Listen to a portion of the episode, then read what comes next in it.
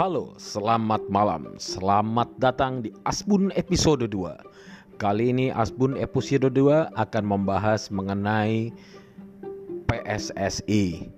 Kenapa sih kalau PSSI usia 16, 18, 19, 23 kok jago-jago amat? Giliran yang timnas kok prestasinya begitu? Inilah penjelasan dari saya, Mr. Asbun. Pertama sederhana saja. Jadi ketika uh, adik-adik ya usia 16 tahun, 19 tahun, 23 tahun, mereka bermain tanpa beban. Yang ada di kepala mereka hanya strategi bagaimana menang, bagaimana kalah. Jangan sampai kalah gitu kan. Menerapkan strategi pelatih di lapangan fight. Intinya fight. Dan itu terjadi di semua usia di seluruh dunia ini usia 16, 19, 23 semua sama. Pikirannya hanya fight Berarti kita bisa tahu bahwa sebenarnya fighting spirit dari adik-adik kita yang usia segitu tuh kelasnya dunia. Makanya kan bisa mencapai juara Asia atau bisa uh, nahan tim-tim yang kuat gitu, tim-tim Eropa misalnya. Itu ya karena memang semangat juangnya sama gitu. Kalau misalnya timnas senior, kita bisa melihat jadi hmm, timnas senior itu jelek sekali mainnya gitu. Kalau kita berpikir negatif, ya mungkin karena beban hidup mereka udah banyak kali ya. Harus mikirin keluarga harus mikirin yang lain-lain gitu. Sehingga nggak maksimal di lapangan. Itu banyak banyak sekali orang yang berpikir seperti itu. Tapi saya tidak setuju.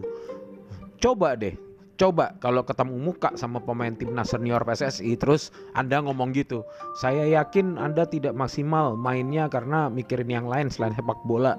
Pasti mereka akan jawab Asal-asal bicara kamu dek Saya ini berjuang buat negara 100% buat negara Jangan bicara sembarangan. Uh, Maka dari itu sudah akan terjadi debat kusir yang tidak berkesudahan gitu Karena yang sebenarnya yang kita tuntut adalah kemenangan Kemenangan prestasi Mereka juga mau yang sama kok prestasi Makanya saya nggak setuju ini dia nih pendapat Mr. Asbun. Kenapa timnas senior PSSI kok penampilannya seperti itu?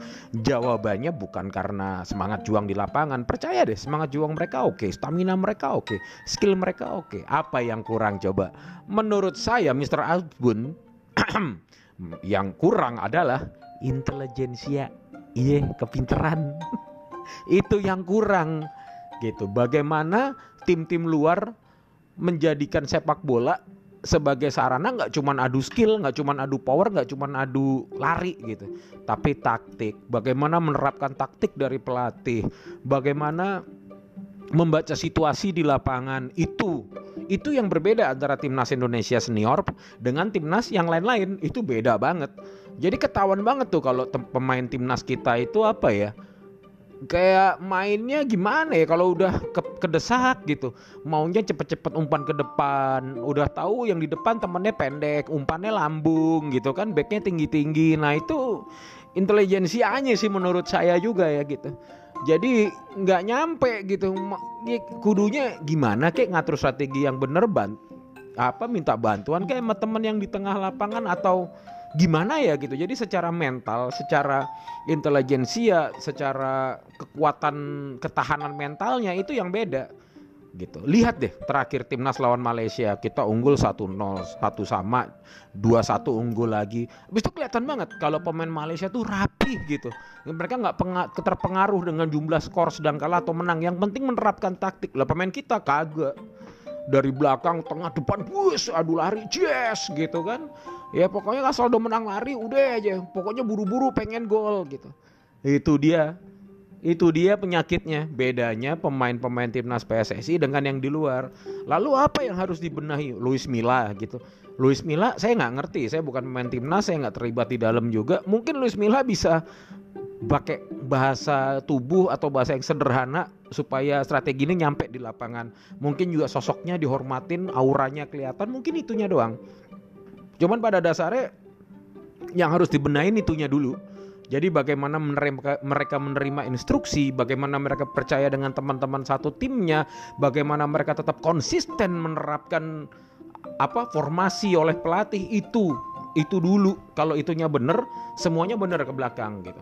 Tapi ya udah namanya pendukung Indonesia ya Kalau udah kalah udah yang disalahin nanti pengurusnya lah, PSSI-nya lah, ada aja yang dicari salahnya. Pokoknya bukan pemainnya aja yang salah. Kalau menurut saya mah jelas-jelas yang main bola dia, gitu kan. Yang mainnya geradakan dia juga yang salah dia, gitu. Dia yang salah nggak bisa menerapkan instruksi dari pelatih. Kalau udah diterapkan kelihatan rapi mainnya tetap kalah juga. Nah itu baru salah pelatihnya.